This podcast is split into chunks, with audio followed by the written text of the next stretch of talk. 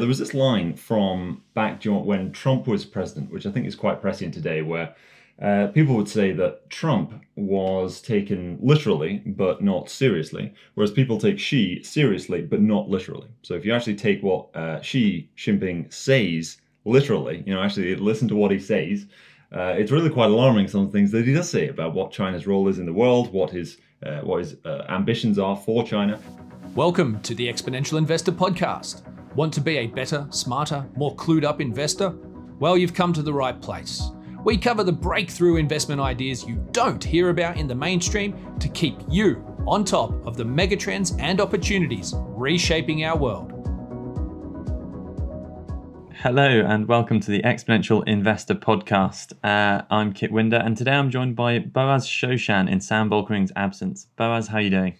I'm very well, Kit. How are you getting on today? Yeah, very well. Thanks. Thanks for joining us uh, this week. Now, Boaz, it's a treat to have you on the podcast, uh, and you're something of an you know an expert in the Southbank ranks on sort of I guess U.S. China relations, and you were very early on a lot of the um, the anti-China sentiment that is now becoming more mainstream. But I had a question that I wanted to put to you, um, which is that China seems to be on a an unstoppable rise. It's been doing so for a couple of decades.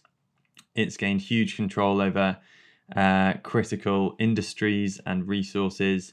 And America, to be perfectly honest, is is struggling in lots of ways. Uh, it's politically polarized. The you know the gap between rich and poor seems to be widening.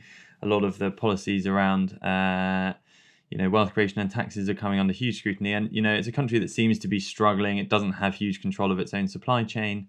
Uh, militarily, it's starting to struggle relative to other world powers. So it seems as if we're moving to a, a multipolar world where China and America share the limelight. So, is it sensible that America is taking this more aggressive anti China stance? Or in the sort of world of soft power and, uh, and uh, I guess, cooperation, would it not be wiser to uh, cling aggressively to a model of friendship in the future despite China's many transgressions? Hmm, well, I must say that's quite quite the question to be starting with, Kit, and uh, a very flattering introduction. I, I wouldn't call myself an expert on U.S.-China relations, though I have managed to call a few uh, a few of the moves on the chessboard uh, quite well so far it's a very big question that you ask, uh, and I think to a large degree, a lot of people do agree with that route. You know, uh, there are a lot of people, especially when it comes to corporate America, they want to, they want to, they want to, uh, you know, tell you this tale of, you know, we need to be close. It needs to be a close relationship with China. China sort of appeasement policy, or what some, you know, if you're on the more hawkish side, they'd call it a frenemies policy, where we still need economic integration with China but you know we can try and we can try and maneuver around them with various uh, military means, strategic means, and of course, you know, America still has sort of financial dominance over China. Um, I don't think uh, I, well, I don't think on a military level, uh, the US and China are by any means equal yet. It's a very long way away. China does not have a blue water navy. They are certainly building an awful lot of ships all of the time uh, at a quite alarming rate. When it comes to uh, actually being able to operate anywhere in the world's oceans, uh, and being able to uh, you know to to funnel the logistics that re- you know that uh, having a blue water navy requires, which we have in this country uh, and which the Americans do and a, a couple other nations do as well. Uh, China is a, is a long way away from that, so I don't think uh, military parity is we're close to it yet. Though of course China is aiming to get there, and they are they've made that really quite. They've, they've been very vocal about that. They've been very open about it. Just nobody wants to nobody wants to take it nobody wants to take it seriously. There was this line from back when Trump was president, which I think is quite prescient today, where uh, people would say that Trump was taken literally but not seriously, whereas people take Xi seriously but not literally. So if you actually take what uh, Xi Jinping says literally, you know, actually listen to what he says, uh, it's really quite alarming some of the things that he does say about what China's role is in the world, what his uh, what his uh, ambitions are for China, and of course he is uh, still very very strong within China in general. There's a lot of there's an interesting debate as to whether or not um, you know Xi Jinping has the unparalleled power through the party that he you know, the image is projected, or whether or not there's actually lots of internal power struggles that he needs to you know keep uh, keep uh, in play at the same time, and whether or not Uh, there may be a time when he would be betrayed by somebody or something like that. But ultimately, you know, you need to be a proper China hand to understand all of these things, and, and that is something I am not. But when it comes to military parity, I think the US is still very much in the lead. There's a lot of this, uh, a lot of things going on there with hypersonic missiles, uh, with these uh, these lo- the launches of various Chinese t- uh, missile tests. Uh, but I do think that the US is still very much ahead of the game when it comes to that. I think that's quite key when it comes to whether or not uh, a superpower needs to bend the knee towards a rising power. Okay, um, but in general, what we've seen over the last year is is a trend towards more, I guess, antagonistic policy moves by America, both Trump and Biden, and a sort of wider support for those within the public and the the rank and file of the American politicians, and to an extent in the UK as well, maybe slightly less so in Europe. Um, but do you think this is a wise move given the trend that China is on? Hmm. It's a good question. Uh, it is a very good question. Is this really a wise move? I guess it depends how you define wise, uh, and I guess it depends on. Uh, I guess I, to me, it comes down to to a question of morality ultimately, which is if you let China do whatever it wants. I mean, it's it's showing you what it's doing, whatever it what it does when it does whatever it wants. Uh, we're in Xinjiang, right? So this is uh, it's quite clear what's going on there. Uh, we've known this for a long time, and uh, nobody really wants to say anything about it. Uh, so I think there's actually there's a sort of a moral element that you do need to stand up to China in a lot of ways, uh, and that you know you do need to have a, an aggressive policy that is deterrent in its uh, in its in its consequences ultimately. So I think you you know you know the idea that you just need to respect power because power's there uh, is not something I really agree with. Uh, it's very much an appeasement mindset. This is the kind of thing that people, you know, uh, uh and this is a cliche now. This is the kind of thing that people were saying in the 1930s, right? You know, we need, you know, yeah, Germany, you know, there's yeah, there's some things we disagree with, but no, no, you know, you know, we don't want war. You know, remember that, remember that massive conflict we had, etc. etc. So uh, I think it, I think it's great that there is actually much more antagonism uh, here because there's a saying from uh, Richard Nixon, which I think is very prescient here, where he uh, wrote that he agreed that the Chinese Communist Party uh, took the Leninist doctrine that you must probe with bayonets. And if you encounter mush, you proceed, and if you encounter steel, you withdraw. Uh, this is referring to you know how you how you treat your your uh, your enemies ultimately. So if you uh, you know if you if you encounter weakness, you encounter softness, you encounter uh, a sort of appeasing policies, well, you should just make the most of it and keep going and going and going until somebody actually tells you to stop. Uh, and if you look at what how the CCP have managed to, uh, you know, uh, uh, treat and uh, roll over all of these European politicians who may have an issue with things like human rights, you know, they've, they've been incredibly effective at doing that. So all that's happened is we've we've just said, yeah, you guys can do whatever you want, and we're going to open our markets to you, and you can take our, uh, you know, our industrial bases ultimately, uh, and you can we'll we'll all make money together, and we won't say anything bad about you guys because uh, you know you guys are going to become liberal and democratic at some point in the future, uh, and yeah, we'll just keep repeating that to all the people who maybe have a, have a problem with it. Uh, so you know, probe with bayonets has been incredibly successful, and ultimately you need steel to stop that. That's the only thing that will cause that withdrawal that Nixon uh, referred to. Uh, and Nixon knew an awful lot about the uh, about Chinese Communist Party, as he's the one who sort of started off the entire you know Western re-engagement with China once again.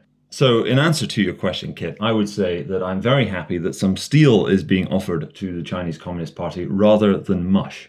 Okay, so yeah, all excellent points, and you raise, of course, the very important issue of what's happening in Xinjiang uh, with the Uyghur population there. And I, I guess I have two points on this. Firstly, um, that I would love it if we offered, you know, a lot more steel with regards to that one issue. Um, but I'm not sure if it's entirely correct to say that because of you know the the antagonistic policies we're seeing are entirely related to Xinjiang, or that we are seeing a sort of international community awakening um, on that front. And so I, I guess I'm questioning to what extent that is the cause behind everything that we're seeing. Um, and I, I well, so I, will I'll interject there actually, Kit, because I I, th- I understand what you say, though I would say that what is going on in Xinjiang is a is a as a facet of the Chinese Communist Party in that it is showing you um, it is showing you the kind of beliefs that they that they have and that they're willing to impose, uh, and it shows you their character. So ultimately, while you know what's going on in Xinjiang is not uh, entire. Of course, that's not entirely the reason why the U.S. military is now incredibly, uh, you know, afraid of losing all of these supply chains to China, et cetera, et cetera. I mean, that's been going on. I mean, they've been worried about that for a very long time. But uh, when it it's showing you the character of the Chinese Communist Party, and this is certainly helping the international community recognize uh, what that character is and why they should be more afraid of it. So it's just showing you a you know a shade of it. It's not the it's not that this is this one event is the reason why all of this is happening. It was the same with which it was the same with you know uh, again to use the cliche. It was the same with the with the Nazis back in uh, 1930s, right? The uh, the whole eugenics thing that they had going on, whole racial purity. That was not the that was not the reason why everybody was getting worried about them, right? It was because they were this huge economy that was really aggressive and really expansive and very militaristic. And so here we are today, and uh, we see something similar. Uh, what goes on in Xinjiang, I think, it just just reveals the character uh, of what the CCP is, and that's why one of the reasons why people should be worried about. It. Yeah, I mean, I suppose the question I asked at the outset um, was directing us to this debate, which is around the intentions of the Chinese Communist Party and how aggressive they are and how far they stretch. Uh, and you talk about the things that Xi Jinping has said. How do you read the sort of the, I guess, what the Chinese would view as the, um, it's not, I guess, a rise to power. It's a uh, a second coming. You know, they feel as though they have been a global power for thousands of years, and all that's happened over the last couple of years is a sort of brief hiatus uh, or hiatus. Um, do you feel that they have incredibly serious sort of global domination uh, ideals that they're working towards over the, the coming decades, where they really want to overtake America, be the sole global power? Do you think that they are going to be content with a with a multipolar world? Yeah, I again, it's another good question, Kit. It's a very big question. It's probably probably above my pay grade, really. But I would say that I think it's a bit of yes and no. The whole manifest destiny thing, this sort of once and future power. Uh, I, I've no doubt that uh, China could be a huge superpower. In many ways, it is a superpower already, right? But uh, when it comes to this idea that, well, we were really big in the past, uh, like China's GDP used to dwarf everybody else's many, many, many, many years ago. Uh, and they've got this mythos uh, of you know how this is sort of the you know the rightful return of the Han uh, and you know we've got the uh, you know this is the the return the, the ascension of the Han Chinese all, all this stuff which um yeah which I, I which in a lot of ways yeah again again has has it has echoes of things that are not very nice. But I think the uh, the idea that simply because was once a huge economy does not necessarily mean it's destined to become that again. It obviously is a huge economy now, uh, but the I'm I'm always a bit dubious about this whole you know the you know China's a hundred year marathon and things like this. There's this uh, here in the West we have this idea that uh, China's run by these mandarins who you know understand everybody and they're always playing the long game, right? These guys know you know how to uh, you know how to play the long game. Here in the West, we're just obsessed with the next election. All of our domestic, industrial, and economic policies are always just being run by politicians who can only think four years ahead. And as a result, over here in this autocracy, right, this uh, dictatorship, they can make the plans that last the test of time. Uh, and this is, you know, it's a very, it's a very persuasive, compelling narrative, right? But the, when, when you look at things like the one child policy, uh, and then you look at things like the actual health of their of their agricultural land uh, now that they've uh, they've you know they, they've really really treated it very poorly because they're uh, they're uh, going for these uh, really high GDP measures. So they've just nuked the soil with all these chemicals and uh, it, they, you know the, the the land isn't nearly as fertile as it used to be it makes me wonder as to whether or not this is part of the mythos of China whether or not it's really true whether it actually reflects the reality uh, of China today. Uh, but the problem is, I'm never going to be able to go to China because of all the bad things I've said about China. So uh, I'm never going to be able to find out for myself. yeah, indeed. I mean, the argument that politicians there are just as bad as they are here is probably equally compelling. Um, moving on, then, if it's if it's not going to be the Asian century, if that narrative has been perhaps overstated, uh, I guess one of the most immediate threats to China's short-term uh, ambitions is probably still what's happening in their property market, uh, which started with the news of Evergrande, which managed to, uh, I guess, affect investors' perceptions of the future returns on equities for about a day, uh, and seems to have gone away pretty swiftly since. But there have been a number of other bankruptcies and missed bond payments from other companies, from other property companies in the sector. Since then, it's a, you know, some people would call it a bubble that's been building for a decade or more. Uh, it's heavily indebted. It's facing onerous regulation. Property sales are falling rapidly um, just in the last month or two. And uh, I was wondering how how seriously do you think people are taking this threat, and do you think they're taking it seriously enough? Well, I would add a caveat to uh, that that sentence. You started that question with Kit. I think uh, I'm not saying that we're not going to see an Asian century. There is a lot more in Asia than just China. Uh, and I think, uh, for, exa- for example, India, I'm actually incredibly bullish on India over the long term uh, which has plenty of its own issues, but not none. Uh, well, not none, but uh, not quite the same as China's. So I do. Uh, I think Asia is a very interesting place to be an investor. I do think there is uh, a huge amount of economic prosperity that's going to be unlocked there in the fullness of time, and of course they have much better demographics than us over in the West, uh, which is always going to, so which is always going to be a help, especially in places like India. But to answer your question regarding Evergrande, you know the the Starbucks latte size that everybody got really really afraid of for a for a short period period of time. Now suddenly nobody seems to care about it anymore. It is quite remarkable. Uh, I think you know it's that grey rhino risk.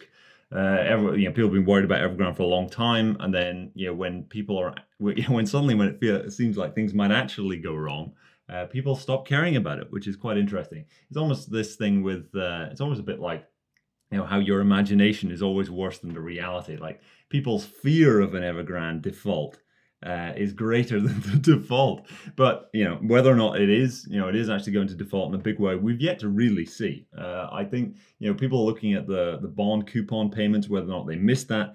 It's not that you know when we're kind of waiting for something like an outright, a really big outright default on something before things get get wrong. And of course, everyone's attention span these days is, you know, like that of a gnat. So uh, people get distracted very quickly, and they don't pay. You know, they're not keeping their eyes on the ball. I think one thing with Evergrande is uh, again, it, it fits back into the Chinese Communist Party and what they want. So whatever happens with Evergrande is going to be uh, is a function is a function of political economy to use a to use a nine dollar phrase uh, where effectively whatever happens is probably what the CCP wants to happen. If they want it to default, then they will, they'll let it, and if they don't, they'll find a way of patching it over.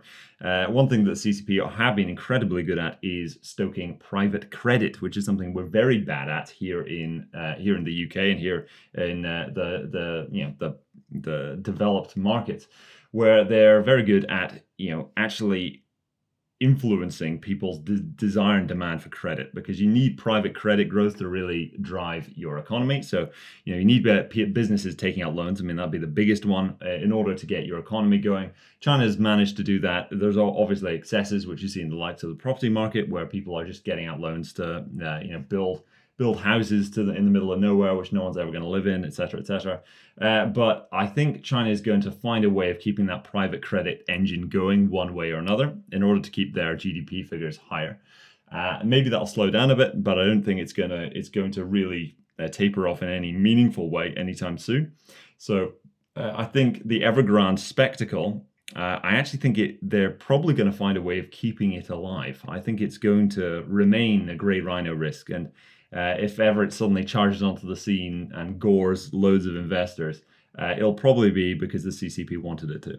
Very interesting. Well, Baz, uh, it's been a great conversation as it always is with you on the podcast. Thanks for for coming on again. Uh, next week, uh, Sam will be off again, so either Baz will be back or we'll find a different guest for you.